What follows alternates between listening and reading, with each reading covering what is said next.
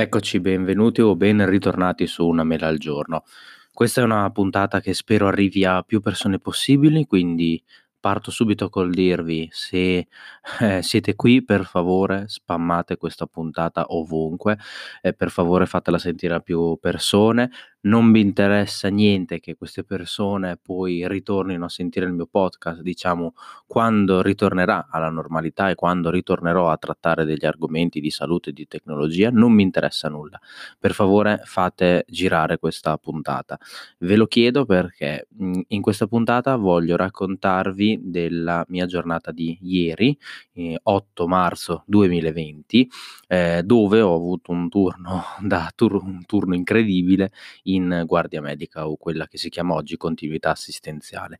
Per chi non mi conosce, sono Bagnoli Alberto, sono un medico, abito nella cosiddetta zona arancione, quindi nella provincia di Reggio Emilia e faccio il medico di guardia nella provincia di Reggio Emilia. Ieri ero in particolare in un turno in una cittadina della provincia di Reggio Emilia con eh, parecchia popolazione, ok? Quindi eh, forse nel nostro distretto quella peggiore, diciamo così, dal punto di vista del bacino di utenza e vi voglio raccontare un attimo cosa è successo perché voglio che prendiate coscienza di quello che sta succedendo, di, della guerra che è in corso, perché di guerra si tratta contro questo coronavirus.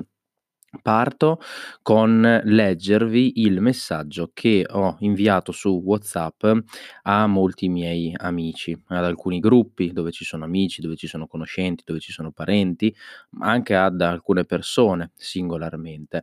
Ve lo voglio leggere per iniziare, per farvi eh, capire. Ho mandato questo messaggio praticamente alle eh, tre e mezza di ieri, dopo essere rientrato eh, dopo essere uscito per una domiciliare, che poi in realtà sono diventate tre, e durate tantissimo alle, dalle 9 del mattino. Alle tre e mezza circa, quindi ehm, nonostante avessi ancora due domiciliari da fare, ero stremato e ho deciso un attimo di rientrare, uno per scrivere al computer alcuni casi di quelli che avevo visto e due per mangiare un boccone in maniera molto veloce e dopo eh, ritornare eh, fuori con la macchina e eh, proseguire con il mio lavoro. Il messaggio comandato è stato questo e che mh, mm, in qualche modo eh, virtualmente condivido anche con voi. Ecco. Ragazzi, per favore, per favore, state in casa. Niente aperitivi, niente serate insieme, niente cene in compagnia. State in casa, sfondatevi di Netflix. Non avete idea della situazione che c'è qui negli ospedali. Ho il telefono della guardia medica scarico. Mi arrivano chiamate ogni 5 minuti. Sono rientrato in sede ora per 5 minuti per mangiare dopo essere stato fuori dalle 9 e a contatto con almeno 3 possibili casi di coronavirus stamattina. Il 118 ormai non risponde nemmeno più alle telefonate. Ho bisogno di stare in attesa talmente tanto che in confronto chiamare la Vodafone è più facile. Siamo al collasso. Vi voglio bene, ma state in casa. Se potete non andate a lavoro. Non andate assolutamente a trovare nonni, parenti, genitori, anziani, eccetera, eccetera. Non vi allarmate comunque per un po' di febbre o di raffreddore. Siamo sempre a marzo, ma il coronavirus è in mezzo a noi e probabilmente lo prenderemo molti di noi nelle prossime settimane. Noi però dobbiamo salvaguardare i nostri vecchietti, le persone più anziane, le persone più deboli. Altrimenti tra poco saremo costretti a scegliere chi vive e chi muore. Vi voglio bene, state in casa. Ho mandato questo messaggio e per fortuna molti dei miei amici mi hanno, mi hanno capito. Parto proprio da una delle ultime mhmm, righe di questo messaggio in cui appunto ho scritto eh, state in casa eh, altrimenti tra poco saremo costretti a scegliere chi vive e chi muore. E parto con, eh, mi collego con questa frase, con quello che ho letto del, ehm, di un medico anestesista che lavora a Torino, Marco Vegano, che ha detto pochi minuti fa, sta già succedendo, in alcuni ospedali si è già costretti a scegliere a chi dare la priorità eh, in terapia intensiva, perché siamo in uno scenario che può essere assimilato alla medicina di guerra. Quindi io non so se voi siete mh, mhmm, consci della situazione. Io questa mattina, eh, per esempio, ho guardato nel abbiamo praticamente un un programmino che ci permette di vedere le ambulanze fuori, in questo caso nella provincia di Reggio Emilia, ehm, ci sono un tante ambulanze fe cioè tante richieste di ambulanze ferme da chissà quanto tempo. Il sistema sanitario non è, eh, che rischia il collasso, è già al collasso. Ieri l'ho vissuto sulla mia pelle. Vi racconto cosa è successo. Mhmm Praticamente alle 9 mi chiama ovviamente non farò nomi, non ce cercherò di essere il quanto più anonimo possibile nel rispetto della privacy dei pazienti. Comunque ieri sono mi hanno chiamato alle alle 9 circa per un sospetto coronavirus, in realtà un caso a basso rischio, ma possibile, ehm, in una casa di riposo di un signore che aveva tutta una serie di problematiche. Va bene, mhmm, okay, senza entrare troppo nei dettagli. Sono andato a vedere questo paziente e, ehm, ho chiamato il 118. Ho chiamato il 118 perché c'era un eh, protocollo da attivare. Ehm, dopo vi spiego anche dei protocolli. Nel mentre, okay, mi hanno chiamato chissà quante persone, Ehm, vi dico solo che il telefono della guardia medica è un telefonino, un 3310 di quelli nuovi, quindi eh, cioè, eh, non è che ha WhatsApp, ecco, riceve le telefonate, però un, tantissime volte ieri, mentre ero al telefono, mm, mettevo giù e poi mi eh, arrivava il messaggino, l'SMS con scritto ti ho cercato alle oppure ti ho cercato mentre il telefono era occupato, proprio per farvi capire che mi chiamavano anche mentre ero già al telefono e quindi ovviamente non potevo rispondere. Nel mentre che ero su questo paziente e che quindi chiamo il 118 per dirgli, mm, per attivare il protocollo coronavirus di cui vi parlo tra due minuti, mi chiamano da un'altra casa di riposo, un paziente da questo punto di vista anche più grave, perché il primo paziente era un paziente di, non, non ricordo esattamente, 50-60 anni, comunque che camminava, stava bene, eh, qualche linea di febbre, non tanto. In casa di riposo invece avevamo un nonnino incosciente, 90 anni, giù, mi sembra, giù di lì, e febbre eh, da questa mattina, difficoltà a respirare e quant'altro. Quindi, mhmm, ho detto: "Ehm, vabbè, sei in una siete in una casa di riposo con questo secondo paziente, con questo io lo chiamo non nonnino, diciamo, e appena riesco vengo." Vedendo che l'ambulanza nel primo posto non arrivava, sono andato nel secondo posto. Anche lì ho dovuto attivare il protocollo coronavirus. Praticamente per questi 2 pazienti alla fine abbiamo dovuto, io in accordo col 118, in accordo anche con la diciamo, la dottoressa, la mia collega dell'automedica che è venuta sul posto, un po' modificare lo stesso protocollo che praticamente da lì a poco sarebbe stato stravolto, ehm, su tutta la uhm, su tutta la provincia. Perché? Allora partiamo vi racconto un attimo com'è questo protocollo coronavirus nella nostra zona. Allora, inizialmente, fino a mh, 5-6 giorni fa, si, eh, si era detto, ok, di considerare come possibili casi di coronavirus i pazienti che presentano sintomi respiratori, quindi tosse, febbre, raffreddore, ok, e che provengono dalle cosiddette zone a rischio, quindi Cina, c'era il Sud Corea e poi le famose zone rosse di cui tutti abbiamo sentito parlare, di Lodi, di Codogno e di quant'altro, ok? Il problema è che questo criterio, denominato criterio epidemiologico, quindi in base alla persona dove veniva, iniziava dopo un po' a fare un, un po' acqua, perché ovviamente ci poteva essere sì un paziente che veniva da quei territori lì, ma che l'aveva attaccato a un'altra persona vo- senza volere, anche nel senso stando anche lontano, perché comunque questo virus si attacca molto facilmente, a quanto pare, quindi magari un contatto in un bar, abbiamo visto cosa è successo a, nella provincia di Lodi, un contatto rapido, magari due persone che nemmeno hanno parlato, nemmeno che si conoscevano, poteva appunto trasmettere questo virus. Quindi quello che per noi era un criterio epidemiologico, quindi di inviare in pronto soccorso e fare un, un eventuale tampone eh, di questi pazienti che presentavano i sintomi compatibili con coronavirus, ma criterio epidemiologico e criterio epidemiologico è saltato perché c'erano talmente tanti casi che non si poteva più, eh, diciamo, considerare come paziente positivo o possibile positivo al coronavirus solo quelli che provenivano da determinate zone. Quindi è uscita un'altra circolare dell'ASL praticamente dove diceva ok, detto questo, consideriamo come pazienti a eh, rischio di eh, positività per il coronavirus Tutti i pazienti fondamentalmente che hanno un quadro sintomatologico respiratorio, ok? Non eh, escludiamo il criterio epidemiologico, seppur chiedere sempre se hanno avuto dei contatti con persone positive, persone che sono state in quel posto, persone che hanno altre, anche loro sintomatologie respiratorie, ok, però il criterio epidemiologico non è così più fondamentale. Addirittura hanno fatto un'aggiunta, mentre fino proprio a 4-5 giorni fa riuscivamo praticamente a fare il tampone a tutti, quindi paziente positivo, o scusate, paziente con sintomatologia e quindi sospetta positività, deve fare il tampone. In alcuni casi, in alcuni posti si riusciva ad andare a casa e quindi mantenere il paziente in isolamento, in altri casi era necessario il trasporto in pronto soccorso e poi eventualmente un ricovero. Bene, questo non si è più riuscito a fare perché eh, i tamponi sono limitati. Il tempo per fare un tampone è eh, un tempo tecnico. Vi dico che ehm, per fare un tampone, oltre alla... Eh, ok, il tampone lo faccio, ci vuole un secondo, perfetto, ma per avere il risultato del tampone, innanzitutto eh, quello che viene prelevato dalla um, gola di un paziente, quindi il materiale deve essere ovviamente inviato nei centri preposti, quindi negli ospedali, quindi c'è un tempo tecnico di trasporto.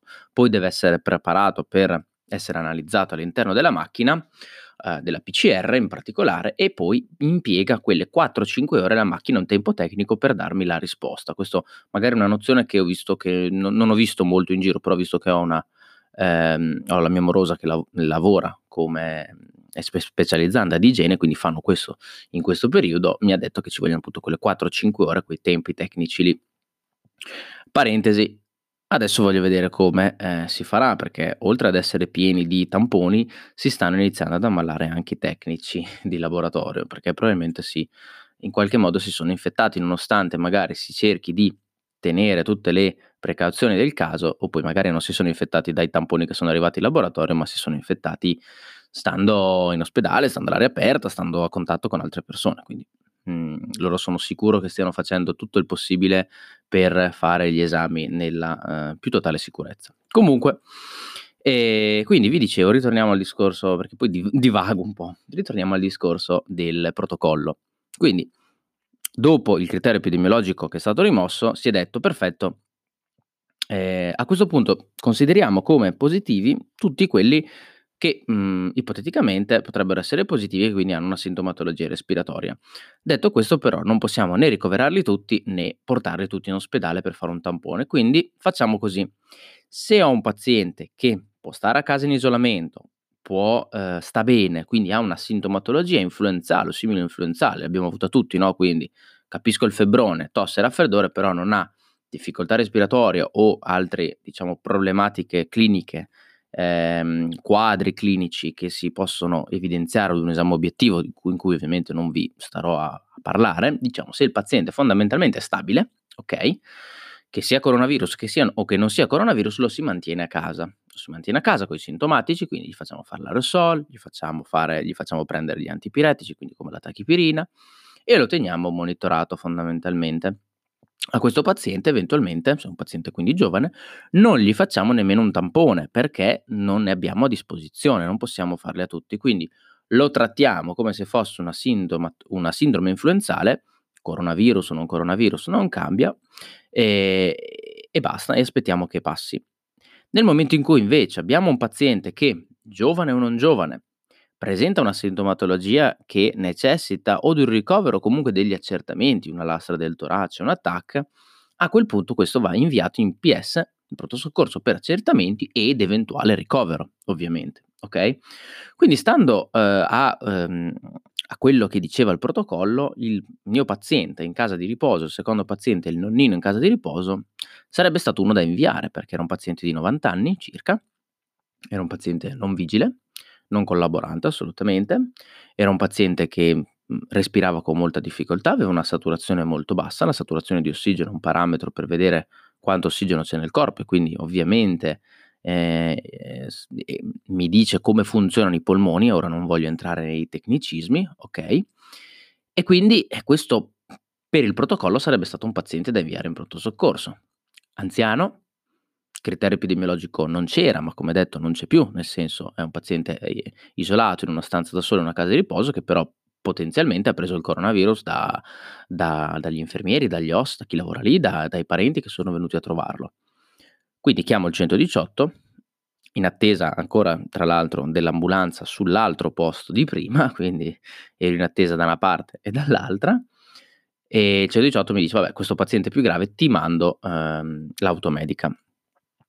Ehm, deci decidiamo insieme alla dottoressa dell'automedica, la mia collega, di mantenerlo fondamentalmente in casa di riposo, perché appunto, come vi dicevo, il protocollo stava per cambiare nuovamente, perché era inutile questo paziente portarlo in quanto, ehm, essendo in una struttura comunque si poteva in un'altra situazione, se non ci fosse stato il coronavirus, si poteva comunque trattarlo sul posto, okay, su nella casa di riposo, dove comunque è seguito da medici, quindi do che un c'è un medico della struttura che va tutti i giorni, è seguito da OSS e da infermieri, ehm, è in isolamento in una stanza da solo, non si muove comunque si può è allettato, si può tenere monitorato. Quindi praticamente abbiamo fatto quello che il protocollo non diceva di fare, ma che da lì a poco sarebbe cambiato, perché non c'era più la possibilità di ricoverare tutti o anche solo di fare una lastra a questo paziente o anche solo di fargli un tampone. Okay? Quindi potenzialmente questo qua è un paziente positivo che non verrà mai conteggiato in quei casi che voi vedete alla televisione, sui giornali, vi dicono: "In Italia ci sono 10.000 casi, 8.000 casi di coronavirus". Adesso siamo arrivati a un punto in cui i casi per forza verranno sottostimati. Prima riuscivamo a fare i tamponi a tutti, diciamo, e quindi chi aveva la sintomatologia gli facevamo il tampone e se era positivo entrava in questa casistica, ora non riusciamo più a farlo. Aggiungo un'altra cosa. Cosa succede quando, ehm, vieni ehm, viene chiamata ehm, viene chiamato il 118 e viene attivato il protocollo coronavirus? O meglio, cosa succedeva fino a ieri? C'erano delle ambulanze dedicate. Quindi, ehm, praticamente voi sapete che se chiamate l'ambulanza una cosa anche banale, okay, una cosa anche non grave ah, parentesi, se chiamate l'ambulanza per una cosa per una cagata, ehm, vi uccido. vi vi uccido perché veramente è uno spreco di risorse. Perché mentre voi impegnate l'ambulanza per una cagata che potreste benissimo risolvere con il medico il giorno dopo, con la guardia medica o recandovi con la vostra macchinina in ospedale, chiamate l'ambulanza, magari 3 vie più in là, dopo 5 minuti c'è bisogno per un infarto, per una cosa molto più grave, l'ambulanza arriva tardi. Comunque, chiudiamo questo discorso. Cosa succede quando si attiva il protocollo coronavirus nella nostra zona?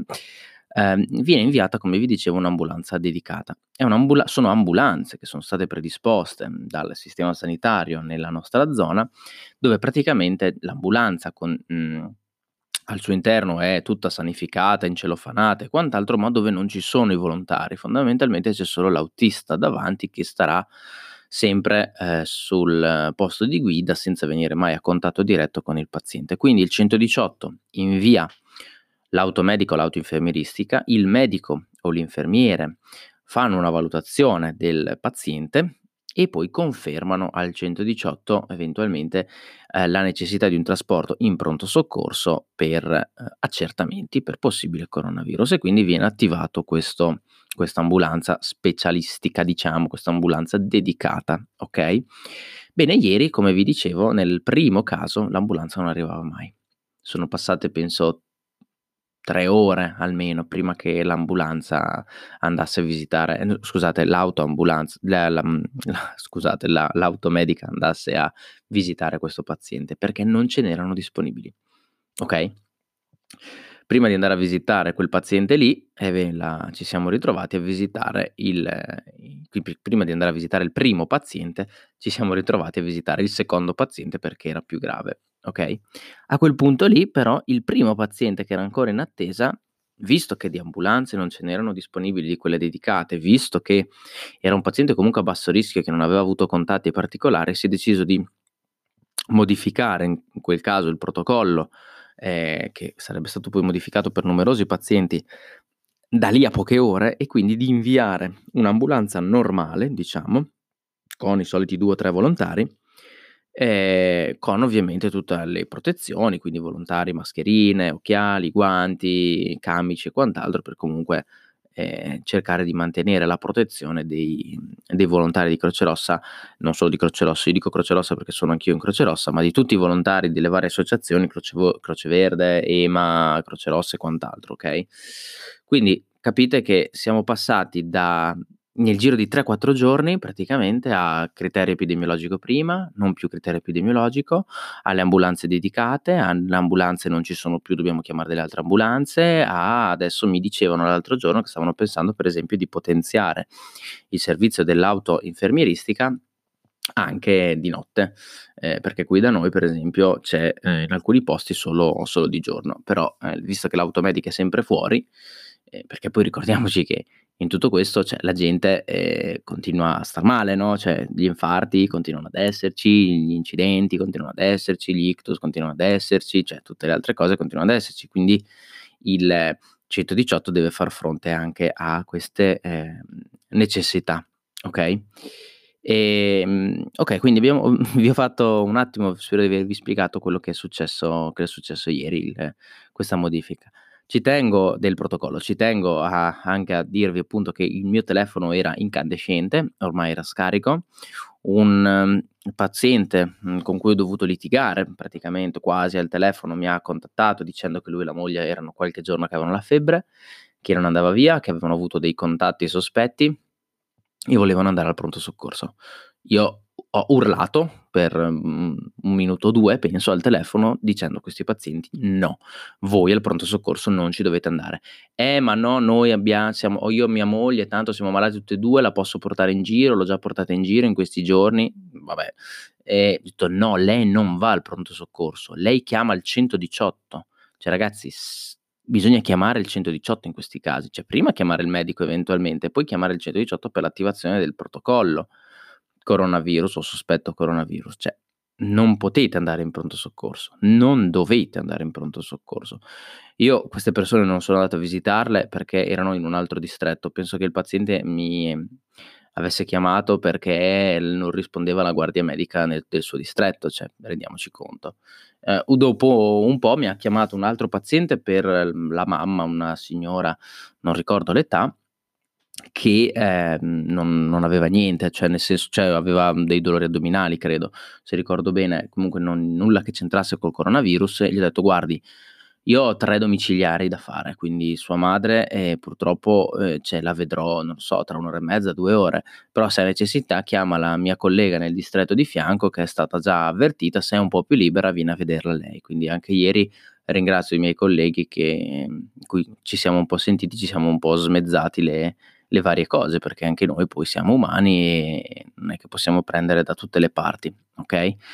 Questo paziente dopo un po' mi richiama e mi dice: Ma no, alla fine non l'ho chiamata, però mia madre vedo che sta peggio. Ho chiamato il 118 e il 118 non mi risponde. Quando mi ha detto non mi risponde, ho detto vacca boia. Il 118 non rispondeva più. Già alla mattina vedevo che la, il telefono che avevamo noi, comunque che dovrebbe essere un telefono prioritario, quindi telefono anche la dottoressa, la mia collega dell'automedica, quando ha cercato di contattare il 118 per dirgli cosa faceva, ok? Non, ha dovuto chiamare due volte perché penso che la prima volta è stata talmente tanto in attesa che è caduta la linea, tipo, cioè per, per dirvi la, la, la, situazione paradossale, quindi cioè, uno chiama il 118 e il 118 non gli risponde perché non, non sanno più da che parte, da che parte prendere. Ok, quindi questa è stata la mia giornata di ieri. Sono arrivato a casa devastato, uh, adesso siamo in zona arancione, zona rossa, chiamatela come vuoi. E, um, sono arrivato a casa devastato e um, preoccupatissimo. Um, vedendo del, dei video su Instagram di amici che sono visto che c'erano i, i pub, eh, le birrerie, i ristoranti chiusi, sono presi sono andati tutti in montagna, tutti in collina. Mm, non lo so, ragazzi, mi è salito una rabbia incredibile perché finché non, non lo toccate con mano, probabilmente non, finché non vi tocca nel profondo, non, non ve ne rendete conto. Non lo so.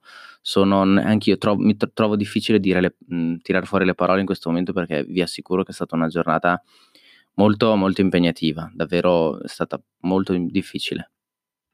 Inoltre vi volevo anche raccontare il caso di una mia amica, una mia carissima amica che lavora in banca e la so scorsa settimana, visto che comunque è stata molto a contatto con me telefonicamente, ehm, forse io le ho spiegato un po' qual è la situazione, lei comunque ha cercato di trasmettere questa situazione, questa preoccupazione a al lavoro in banca, propria al proprio datore di lavoro ed è stata derisa, è stata gli è stato detto dalla dalla sua responsabile che lei guarda troppo i giornali, che lei segue troppo le mette crea degli allarmismi inutili. Beh, questa mattina mi ha mandato un messaggio dicendo che la sua titolare adesso si è messa in ferie perché sua figlia aveva qualche linea di febbre ed era preoccupata che potesse avere preso il coronavirus. Quindi questo vi dimostra come finché non ci tocca personalmente siamo tutti Iron Man, siamo tutti Superman. Poi in realtà, ehm, il coronavirus circola, è già in mezzo a noi, probabilmente qualcuno di quelli che stanno ascoltando questo podcast è